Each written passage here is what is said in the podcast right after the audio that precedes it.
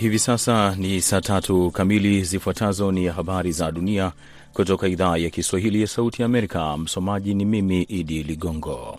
Rais wa Marekani Joe Biden leo ametangaza kwamba Marekani inaongeza uwepo wake wa kijeshi barani Ulaya, ikiwa ni pamoja na kuongeza vifaa zaidi vya jeshi la baharini nchini Uhispania na kuongeza vikosi vyake katika maeneo mengine zaidi.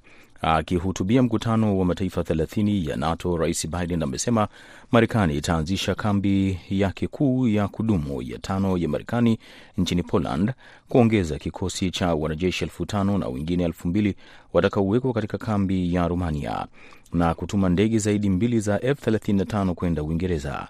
Akiwa jijini Madridi, Rais Biden amesema leo anatangaza kuongeza nguvu ya Marekani barani Ulaya kutokana na mazingira yaliyobadilika ya kiusalama pamoja na kuboresha juhudi za pamoja za usalama.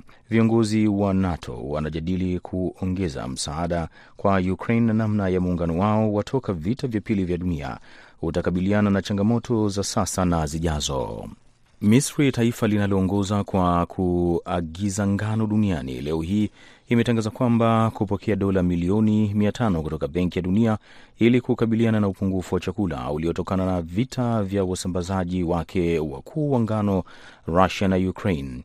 Katika taarifa, waziri wa mahusiano ya kimataifa wa Misri Rania Al Mashar amesema kwamba fedha hizo za Benki ya Dunia zitasaidia juhudi za serikali kukabiliana na mahitaji ya chakula na kuwa tayari na hali yoyote kwa wakati ujao. Hali ya upungufu wa chakula imekuwa katika wasiwasi mkubwa toka Rusia kuivamia Ukraine mwishoni mwa mwezi Februari na kusababisha usumbufu mkubwa katika usafirishwaji wa chakula kwa njia ya bahari. Kabla ya uvamizi huo, asilimia 85 ya ngano ya Misri ilikuwa ikiagizwa kutoka kwa mataifa hayo mawili ya Ukraine na Rusia. Unaendelea kusikiliza habari hizi za dunia kutoka idhaa ya Kiswahili ya Sauti ya Amerika ikitangaza kutoka Washington DC. Miji miwili mikuu ya Iswatini imewekwa chini ya uangalizi wa karibu leo hii ikiwa ni mwaka mmoja sasa baada ya kutokea vifo vya kwanza vya wimbi la maandamano ya demokrasia ambayo yalitikisa ufalme huo mdogo wa kusini mwa Afrika kwa miezi kadhaa, inaripoti AFP. Polisi na wanajeshi waliokuwa wamesambazwa walifanya doria usiku kucha kuanzia Jumanne hadi leo katika mji mkuu wa Mbabane na Manzini. Wakazi walisema hawakuweza kulala kwa sababu ya kelele za helikopta. Asubuhi polisi na wanajeshi walikuwepo katika miji hiyo miwili, kwa mujibu wa waandishi wa habari wa AFP. Barabara za huko zikiwa tupu, vituo vya mabasi vikiwa havina abiria, usafiri wa umma ukiwa umesimama na biashara nyingi zilikuwa zimefungwa.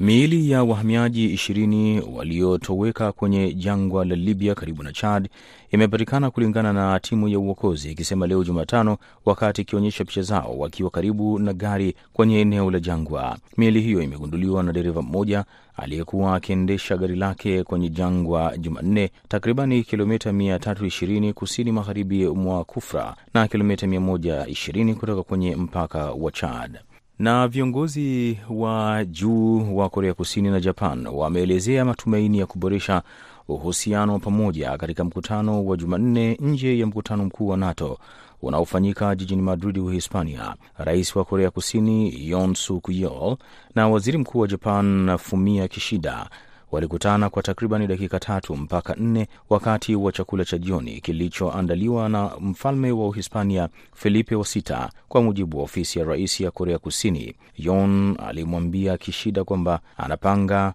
kutatua masuala ambayo hayajapatiwa mwafaka baina ya Korea na Japan haraka iwezekanavyo ili mataifa hayo mawili yasonge mbele katika namna njema, walisema maafisa wa Seoul. Waziri mkuu wa Japan Kishida amesema kwamba anatarajia rais wa Korea Kusini atarejesha uhusiano mwema, kwa mujibu wa shirika la habari la Japan Kyodo. Kufika hapo tunakamilisha habari hizi za dunia kutoka idhaa ya Kiswahili ya Sauti ya Amerika ikitangaza kutoka Washington DC. Mimi jina langu naitwa Idi Ligongo, ninakusihi uwe na mwenzangu Kennes Bwire katika matangazo ya Kwa Undani, ambapo wakiangalia masuala muhimu kabisa na habari kubwa kwa undani. Shukran kwa kuwa nami kutoka Washington DC.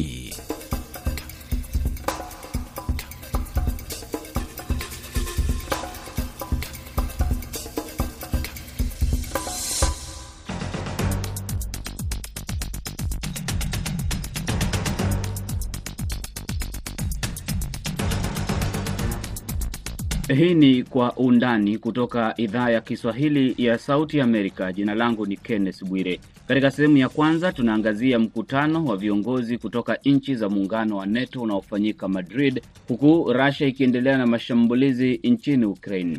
Sehemu ya pili, tutaangazia siasa za Kenya, ambapo vyama vya kisiasa vimejipata katika changamoto kubwa kutokana na madai ya kuwabagua baadhi ya wagombea. Karibu.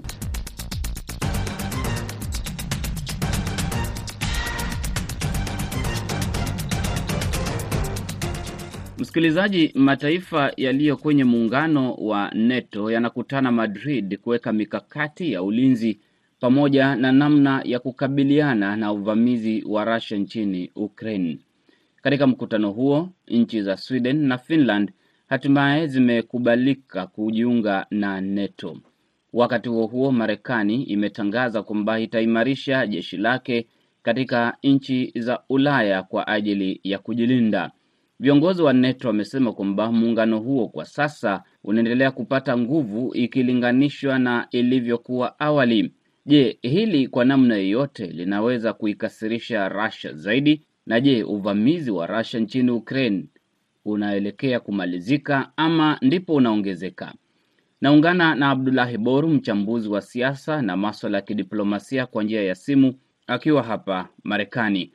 Boru, katika makubaliano ambayo yamepatikana kufikia sasa ama yale ambayo yamezungumziwa katika mkutano wa NATO, kwa namna yoyote ni kupunguza hasira ya Russia dhidi ya Ukraine ama ndiyo yataongeza? Kimsingi ni kwamba sasa tunaelekea wakati ambapo mapigano kati ya Russia na Ukraine haionyeshi dalili yoyote ya kupungua.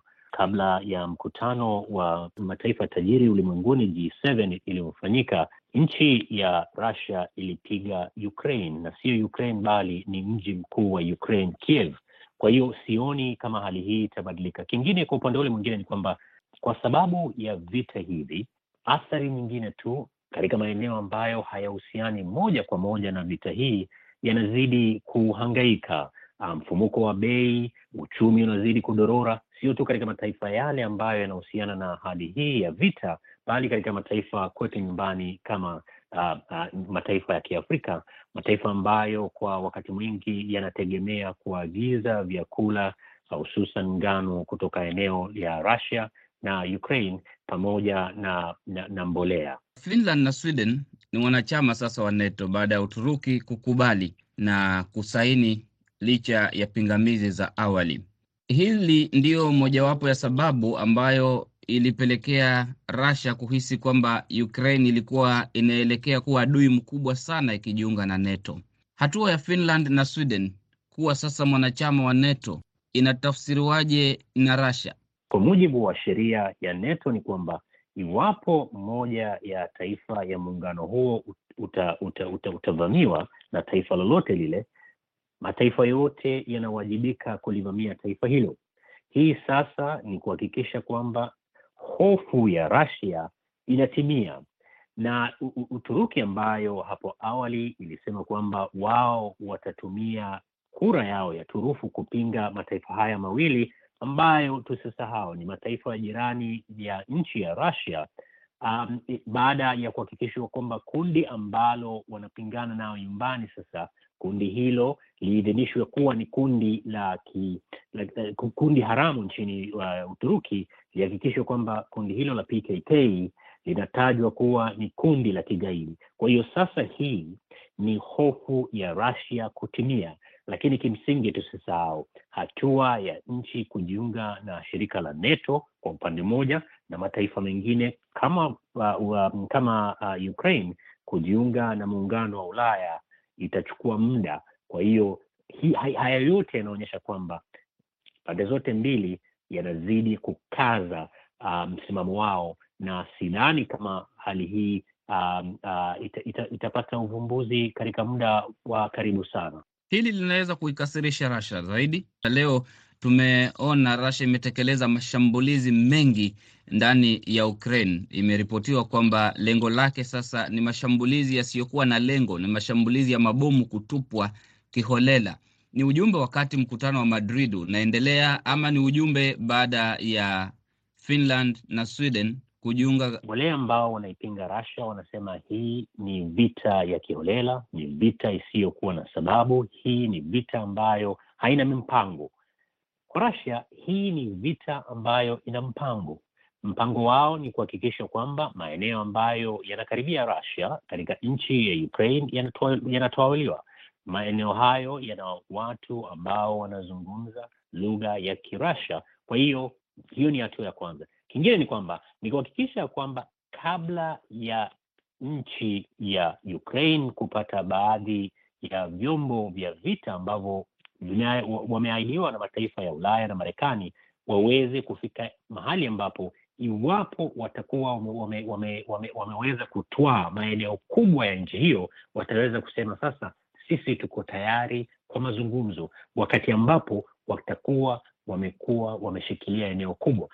Na mabomu yaliyoangushwa na Russia hii leo ndani ya Ukraine, wakati kikao cha Madrid kinaendelea, kunaweza kuwa na ujumbe wowote hapo, ama ni harakati ambazo zimekuwa zikiendelea tu, imeimarisha mashambulizi, ama labda Putin anaonelea kwamba awaeleze wanayopanga hayana maana yoyote? Huu ni ujumbe uh, mahususi kwa mataifa hayo. Yeye yuko tayari, nchi yake iko tayari, imewekewa vikwazo. Kando na vikwazo hivyo, nchi hiyo bado inazidi kufanya vizuri kiuchumi, kwa kuwa bado wanazidi kuendelea kuuza um, gesi, mafuta kwa bei nafuu kuliko mataifa mengine. Kwa hiyo yeye bado ana nafasi ya kipindi kama miezi sita ya kuzidi kupigana. Je, nchi ya Ukraine pamoja na kwamba inazidi kupata usaidizi kutoka mataifa ya Ulaya na Marekani, itazidi kuhimili kupoteza watu wengi na pengine hata kupoteza maeneo kubwa ya taifa hilo. Na kadri tunavyozidi, kadri mataifa hayo yanavyozidi kutumia maneno makali, kuzidi kuongezea vikwazo Urusi na nchi ya, ya, ya Ukraine kuzidi kupokea silaha ya kila aina, ndivyo tunavyozidi kuona athari ya mapigano hayo. Hatua za mazungumzo zilikuwa zimeanzishwa, hatua hizo ni kama zimezima.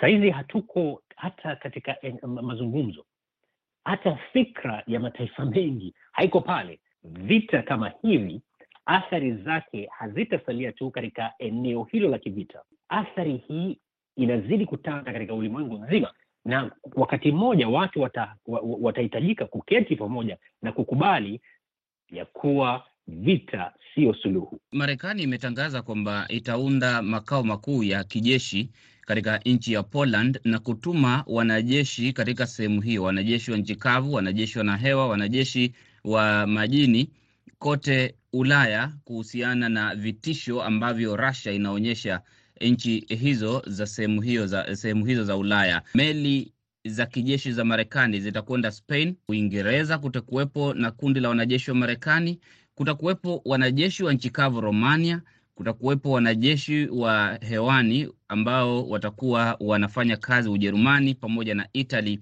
katika sehemu mbalimbali za Baltic.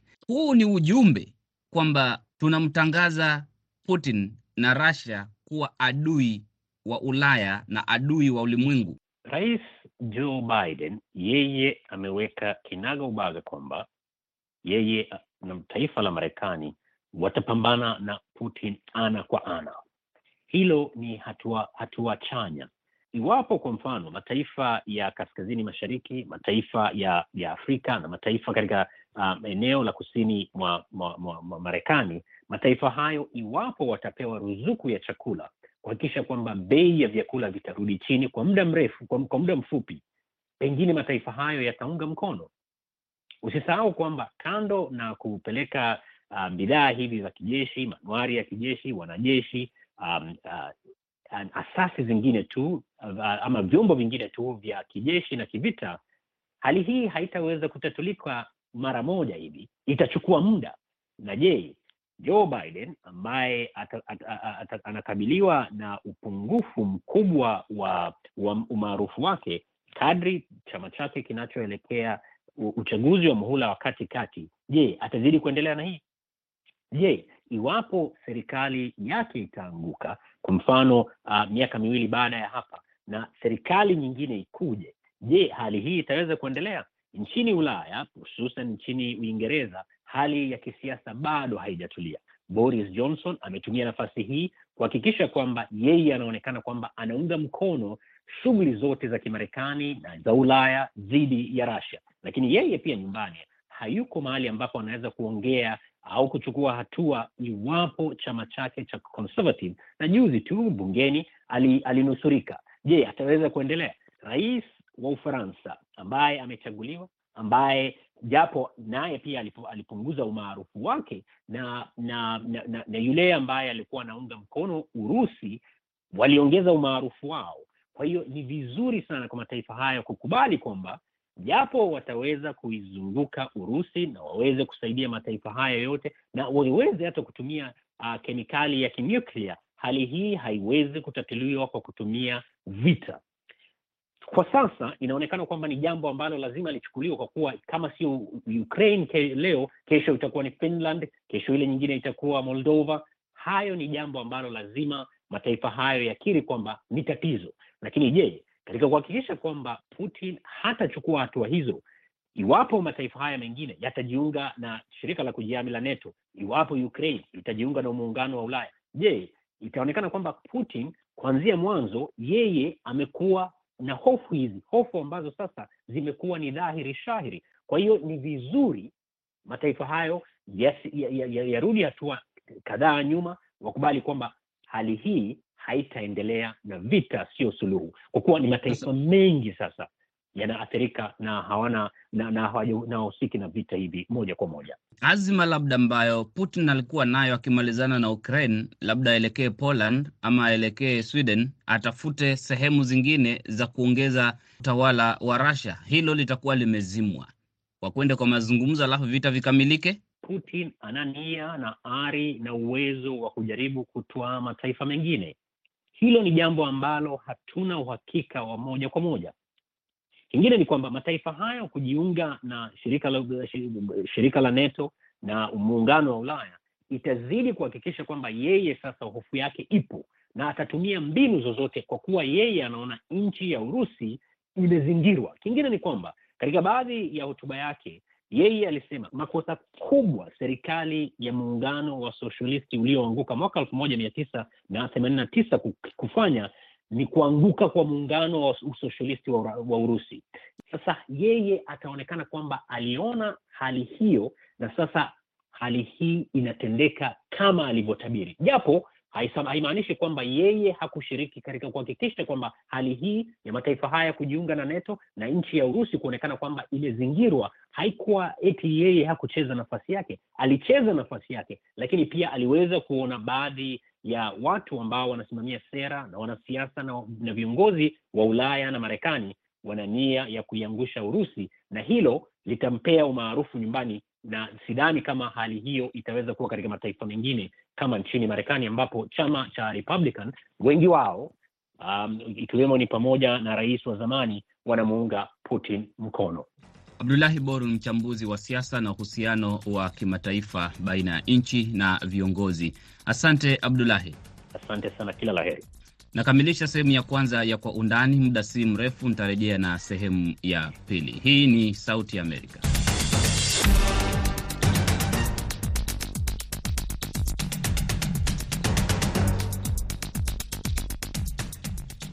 Karibu katika sehemu ya pili ya Kwa Undani. Vyama vya kisiasa nchini Kenya vimejipata katika changamoto kubwa kwa madai ya kuwabagua baadhi ya wagombea walioidhinishwa na tume ya uchaguzi nchini humo na kuwapendelea wagombea wanaoonekana maarufu. Salma Muhammad na Josephat Kioko wameangazia hilo katika Kwa Undani. Shukran sana Kenneth Bwire kwa undani leo. Ulivyodokeza hapo ni kwamba kuna mgogoro unaoendelea nchini Kenya kuhusu nyadhifa mbalimbali kuanzia udiwani, ubunge, ugavana na hata hapo nyuma tumeona e, useneta sehemu mbalimbali wakiambiwa waachie wale wanaonekana kwamba ni mashuhuri. Huu kweli unaonekana mgogoro wa kisiasa, lakini ndani kwa ndani ya miungano kadhaa ya kisiasa, upande unaotetea upande wa Azimio na pia upande wa Kenya Kwanza, wote wamekumbwa na haya, lakini zaidi Azimio imeripoti sehemu nyingi sana kwamba watu wake wanalalamika kwamba waachie wenzao. Kwa nini? Na tume ya uchaguzi imewasajili. Ndio maana leo tuko hapa kwa undani. Hiki Kenya kinatajwa kama zoning katika ile lugha ya Kiingereza, inasemekana huenda ikakata maguu wanasiasa wanaoonekana chipukizi ama walio na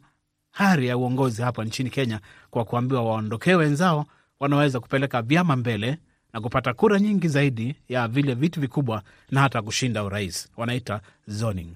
Ndio hivyo basi, na hofu kubwa ambayo inawapelekea miungano hii ambayo inaelekea katika uchaguzi nchini Kenya ni kwamba huenda wakakosa viti muhimu katika maeneo ambayo ushawishi wa kisiasa ni mkubwa kulingana na vyama ambavyo viko ndani ya mirengo hiyo. Lakini kwa mengi zaidi, tutazungumza na wanasiasa wenyewe ambao ni wagombezi katika uchaguzi unaokuja. Wengine walikuwa pia wamelengwa kugawiwa viti katika sehemu zao kwa vile walikuwa labda wanaonekana hawana ushawishi mkubwa, na pia wataalam watazungumzia swala hili kwa undani, iwapo basi kuna faida yoyote ama ni dhuluma gani zinatokea katika huu ugawaji wa vyeo katika maeneo yanayosemekana ama yatakuwa ni maeneo ambayo mirengo ina uhakika wa kupata vyeo ama viti. Vyama vyote vya kisiasa, vyama vikuu na hiyo miungano ya kisiasa ina leo na kesho, kwa sababu tume ya uchaguzi inatarajiwa wiki hii kuchapisha majina yote ya wale wanaokwenda kabisa katika ule uchaguzi Agosti tarehe tisa, na ndio maana leo wengi wako katika presha, yaani kuamua huyo aondoke ama asiondoke. Tuungane kwa njia ya simu na aliyegombea kiti cha urais uchaguzi huu unaokuja, lakini tume ikamwambia akae kando, Ruben Kigame ambaye tunapata kauli yake. Mtazamo huu anauonaje wa kuwaambia wagombea waondokee wenzao? Karibu sana, utupe kauli yako. Tuseme kwamba mimi nimekuwa nimesimama kiti cha urais kwa tikiti ya independent, yani mgombeaji huru. Kwa hivyo pengine niseme tu waziwazi kwamba shida moja ambayo niliona kwenye vyama ni kwamba vyama vina pengine mapendeleo fulani wakati unaingia kwa mambo ya uh, kule kuteuliwa kwa wagombeaji viti fulani fulani, na hii shida ya zoning imekuja hasa kwa sababu ya mirengo. Ukichukua kwa mfano mrengo wa Azimio una vyama uh, takriban ishirini na sita, hivyo ni vyama vingi sana, na wameingia kule uh, kwa pupa na haraka wakitafuta viti, ila hawakuona hili likija, hawakuona mambo ya zoning yakija, hivi kwamba utapata kwamba eh, vyama huwa vina vinazingatia pengine umaarufu wa mtu ama zile nguvu za kihela ama ile popularity nyingine tu um, kwenye jamii, ila wananchi wenyewe wameanza ku, ku, kusema kwamba la hasha, sisi hatutegemei wale ambao wanafahamika sana, hatute, hatutegemei pengine mtu ana hela sana, tunatafuta mtu ambaye atatutimizia uh, mambo yetu uh, ka, ka, kama kama jamii. Kwa hivyo utapata kwamba uh, kuna shida na sijui watasuluhisha vipi, kwa sababu hiyo mambo ya zoning inaambatana na tuseme uongozi mbaya katika vile vyama. Kwa hivyo itakuwa ni shida kubwa, lakini naamini wana mechanism kule ndani ya vyama vyao na mirengo yao ya kusuluhisha haya. Labda utazungumziaje hiyo hoja yao ya kwamba wao wanaona hilo swala la zoning kwa mtizamo huo ni sahihi sana kufanya? Kwa upande mmoja ni kweli kwamba pengine chama fulani kikiwa kina umaarufu uh, katika eneo fulani, basi eh, moja kwa moja utapata kwamba yule mgombeji wa, wa wa kiti katika eneo hilo ndiye atakuwa na umaarufu sana, ila kuna tetesi kwamba kuna viongozi fulani ambao hawajatimizia wananchi uh, ule uongozi waliotarajia.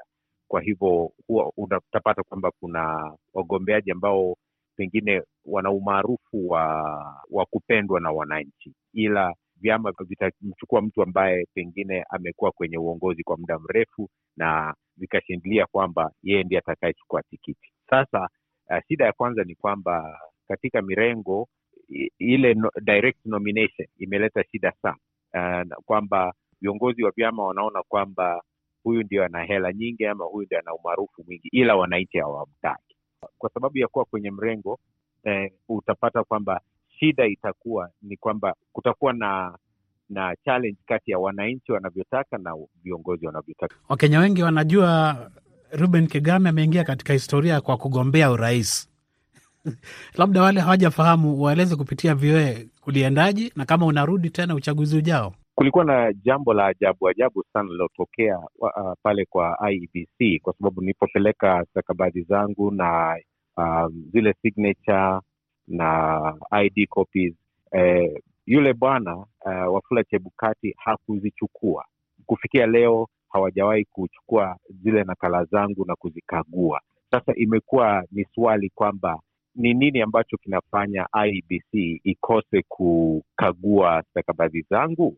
Uh, tetesi ambazo ninapata nikidukuliwa huku na huko ni kwamba nilikuwa naenda kuharibu uh, uh, idadi ya zile votes, ila niseme tu kwa kwa kifupi ni kwamba nimepeleka ile kesi kortini na kwa hivyo High Court inaishughulikia. Naamini kwamba Mungu akipenda nitakuwa kwenye ballot. Huyo alikuwa ni Ruben Kigame ambaye pia tunamfahamu kwa umaarufu wake katika kuimba nyimbo za Injili. Hata hivyo, suala hilo likiendelea, basi kumekuwa na malalamishi pale nje. Tumeona katika vyombo vya habari hawa wagombezi chipukizi ambao wameondolewa katika vyeo kutokana na hili suala la zoning. Wengine tumeona pia wakilia hata kwa vyombo vya habari. Kwa mfano hapa jijini Nairobi tumekuwa na Kevin Kioko ambaye ameondolewa pia kutokana na kwamba ameonekana hana umaarufu katika swala hili la kugawiwa kwa vyeo katika mirengo hii ya kisiasa. Pia tuna mgombezi mwingine katika maeneo ya Taita kule anawania kiti cha ugavana, Patience Nyange.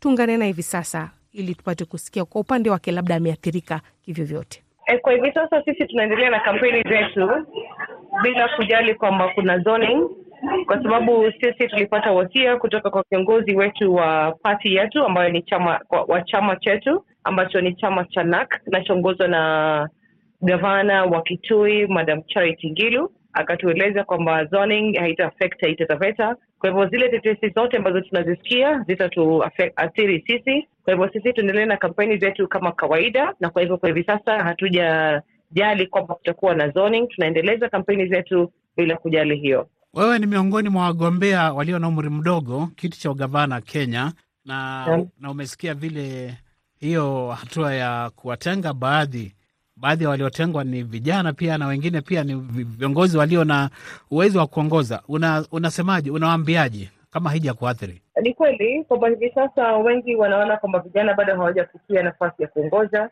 wengine wanaona kwamba wanawake pia bado hawajafikia nafasi ya kuongoza, lakini sisi tunawarai vijana kutuhakikisha kwamba kututetea. Na sisi wenyewe tunawaelimisha watu kusema zile siku tulikuwa tunasema ni siku za usoni ndizo za vijana. Hivi sasa siku za vijana zimefika, sisi tutosha kulingana na vile vigezo vilivyowekwa na katiba ambayo inasimamia kila mmoja na kila nafasi ya uongozi inasimamiwa na katiba. Kuna wale ambao wa- huenda wakaathirika, na labda hii inamaanisha nini haswa kwa wanasiasa ambao ni chipukizi? nadhani itakuwa jambo la kuhuzunisha sana na kudhoofisha ku, ku, kufisha moyo iwapo wengine watatolewa tu kwa umri wao sisi mwaka huu na wakati kama huu tunasema nafasi imo kwa vijana kuongoza wengi wako na maono wengi wako na azma ya kubadilisha nchi yao ya kenya ama hata kaunti zao wakati unazidi kubadilika. Na wengi wamejitokea nchi zingine zilizoendelea zaidi hawajali umri. Watu wanajali ile ambayo tunasema kwa kiingereza track record ya mtu. Je anaweza? Ako na azma? Ako na maono? Na kama hayo yote kwa kweli yamo na amejiweka katika ulingo wa siasa ni kumaanisha kwamba anatosha. Na kama tayari ako na wafuasi ambao wanafuatia yeye ni kumaanisha tayari anakubalika. Kwa hivyo tu wazidi kuwapatia moyo kuzidi kuwaeleza kwamba wasijali yale ambayo yanasemekana kwa hivi sasa. Na vyama pia vile vile ama tuseme hizi mirengo ambazo ziliko hivi sasa zisiwabague vijana. Tukushukuru sana Patience kwa muda wako na tunakutakia kila la heri. asante sana nanyi pia nawatakia kila la heri. Ah, shukran. Kwa mengi hawa, basi, ndio tunafunga kipindi chetu kwa siku ya leo. Tukurudishe kwa wenzetu Washington. Nakamilisha kwa undani. Msimamizi wa matangazo amekuwa Meri Mgawe, mwelekezi amekuwa Saida Hamdun. Jina langu ni Kennes Bwire, nikutakie usiku mtulivu.